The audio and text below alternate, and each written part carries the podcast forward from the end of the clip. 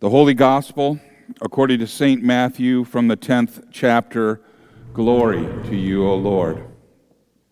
Gospel reading this morning is taken from the book of St. Matthew, chapter 10, verses 5, verses 21 through 33, and can be found in the Pew Bible on page 1510. These 12 Jesus sent out with the following instructions Do not go among the Gentiles or enter any town of the Samaritans. Verse 21 Brother will betray brother, and a father his child. Children will rebel against their parents and have them put to death.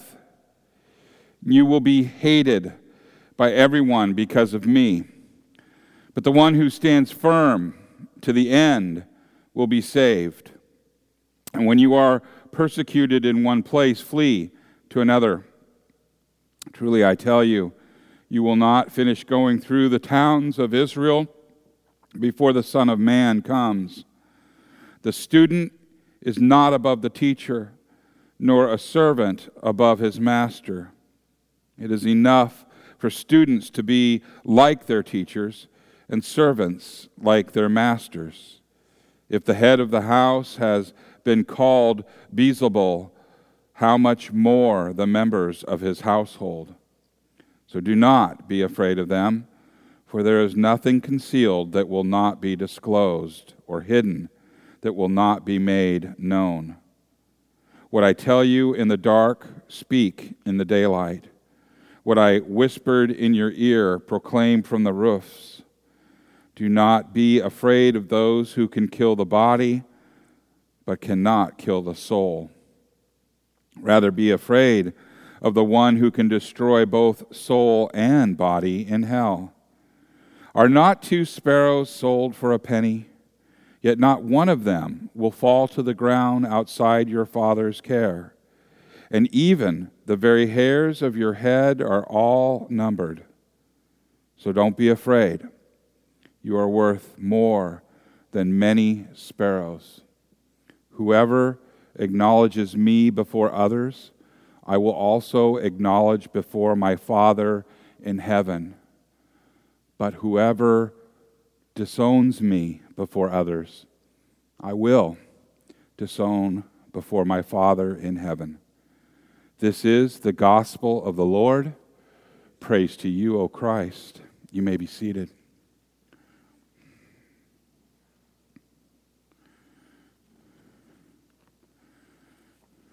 Will you pray with me? May the words of my mouth and the meditation of all of our hearts be acceptable in thy sight, O Lord, our rock and our Redeemer. Amen in the name of Jesus.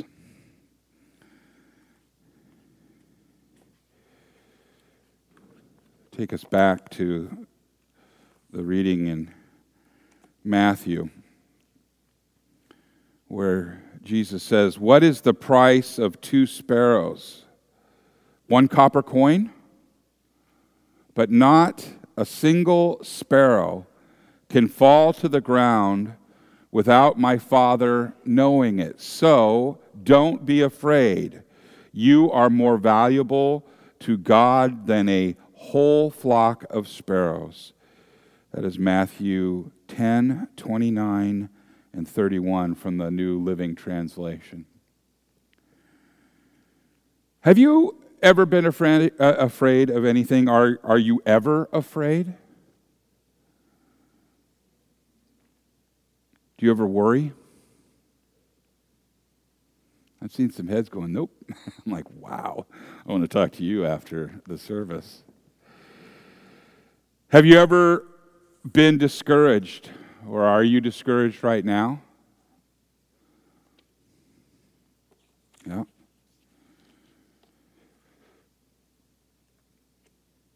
What are some of the things that discourage you? You don't have to say that out loud. What are some of the things that discourage you?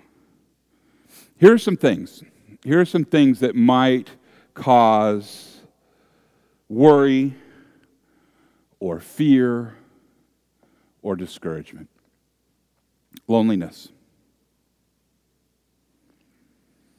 feeling neglected, feeling that you don't have any friends, maybe any friends that are still alive. Failure.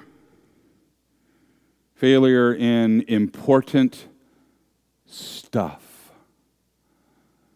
What do you mean by stuff, Pastor? Well, that's up to you. What is stuff in your life? Illness or injury.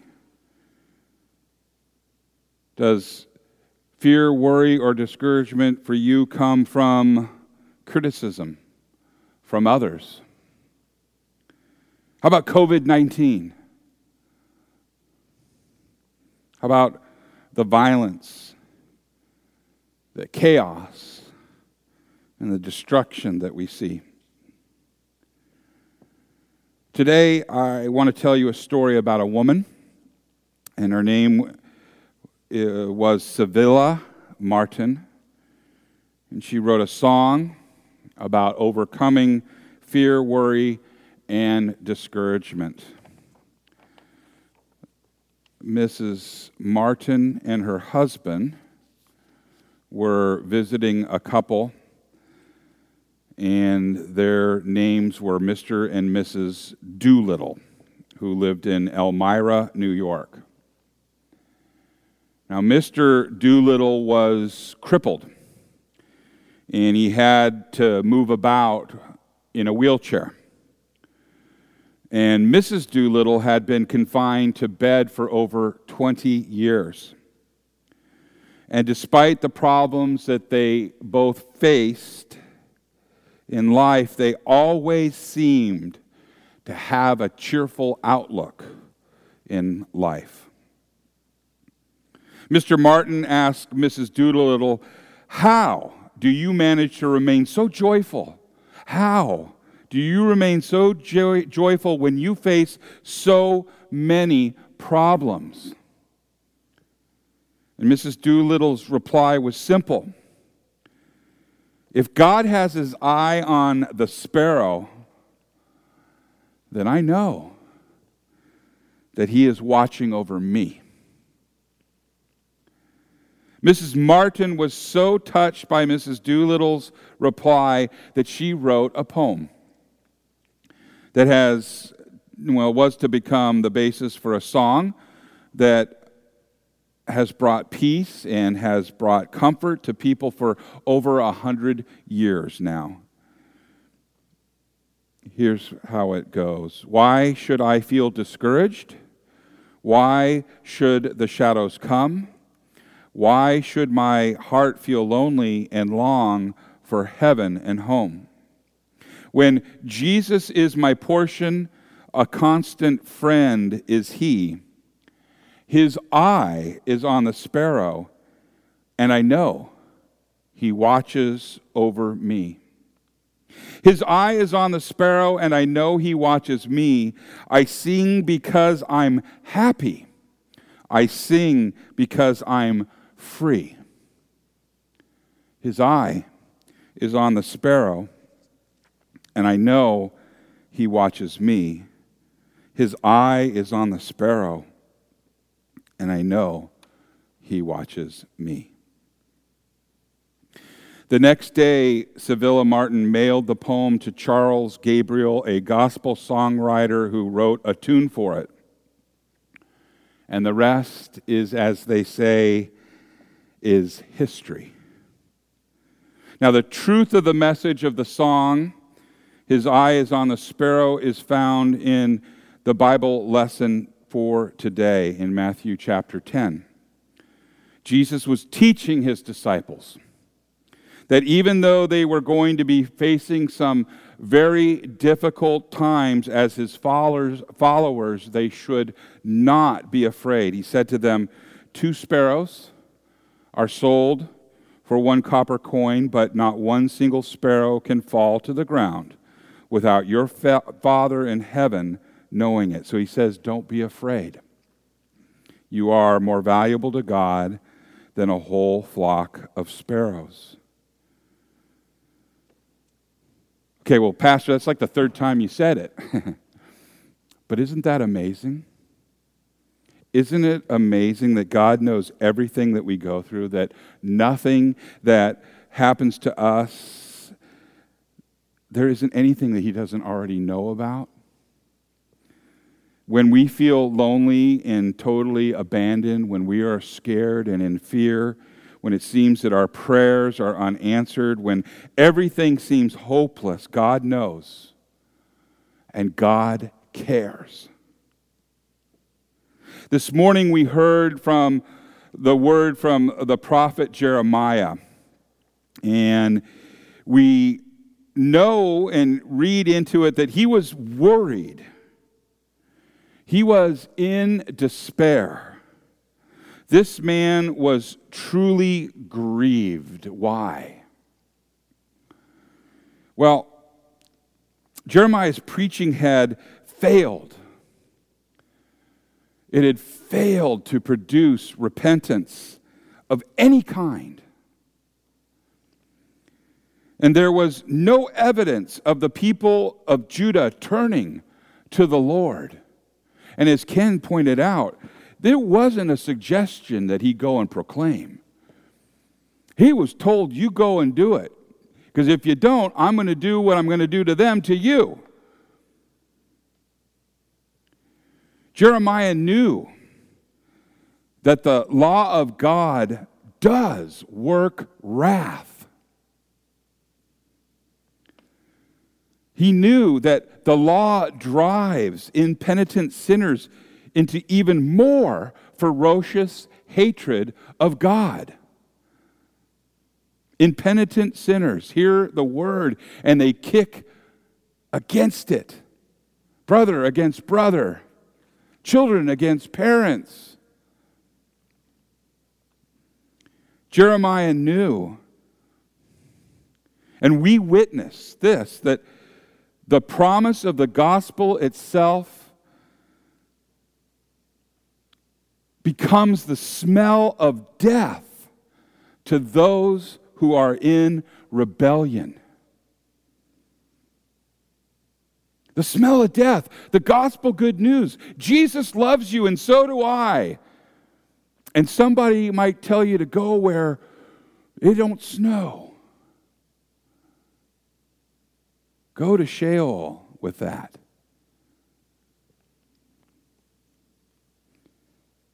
the human, the man in Jeremiah, after seeing all of this, lashed out at God. In chapter 14, he, he does that, and it's very clear, and that wasn't part of our reading, but I will give it to you in a minute.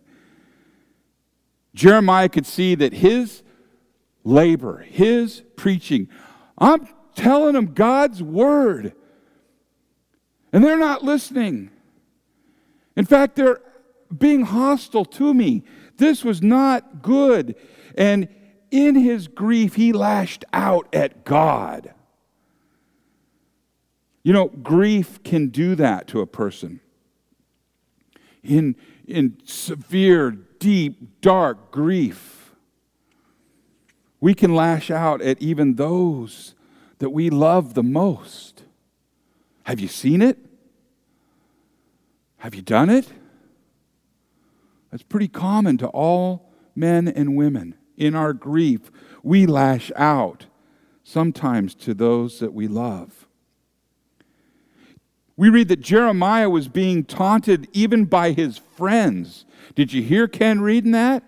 They were waiting for him. He was under the closest scrutiny for a slip up that would be used to discredit his prophetic message. That happens today. God befit, per, ugh, try it again, Ken. May the Lord forbid any of us have ever said something in the past that was recorded in some way that someone who has an axe to grind finds and publishes and causes us to lose everything, at least not our reputation. That's what his friends were doing. They were waiting for him to slip up. This is what evil does. This is what Satan does. And this is what he is doing even now. In verse 14, Jeremiah said, Cursed, cursed be the day I was born. May the day my mother bore me not be blessed. His joyous trust suddenly gave way to deep despondency. The Lord remained silent after this as well. Think about this. We're going, everything's wonderful. I believe in Jesus. I believe he is the Son of God. And then I crash my car, or then someone I love has cancer, or somebody I love hurts me. How am I doing now?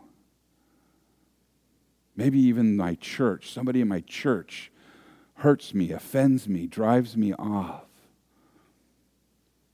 Maybe God didn't answer a prayer that I knew He would and should, and, and the outcome isn't the way that it should be. Where do I go? I lash out. And that grief is so terrible. And God is quiet. Have you ever noticed that in the midst of deep, deep grief, that there He's like it's silent? I said, Hello? Where are you in this?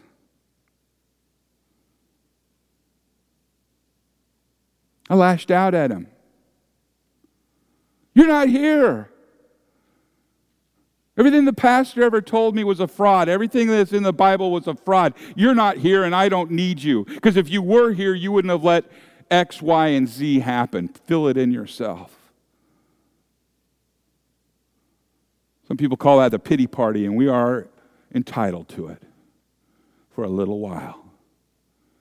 But we can't remain there. God is silent in our dark grief sometimes. Sometimes words must wait because we wouldn't hear him in that.